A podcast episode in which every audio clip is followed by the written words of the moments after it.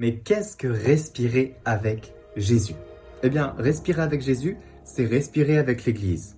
Mais qu'est-ce que respirer avec l'Église? Bah, Respirer avec l'Église, c'est écouter la parole de Dieu chaque jour. Les paroles de Jésus, nous les entendons, nous les méditons chaque jour et nous pouvons respirer avec lui. Les lectures s'étalent sur trois ans. Sur trois ans, vous avez l'année ABC. Donc, sur trois ans, vous avez plein de lectures différentes. Et ça recommence tous les trois ans. Chaque jour, il y a une lecture, un psaume et un évangile. Et pour respirer avec Jésus, eh bien, il faut écouter les trois.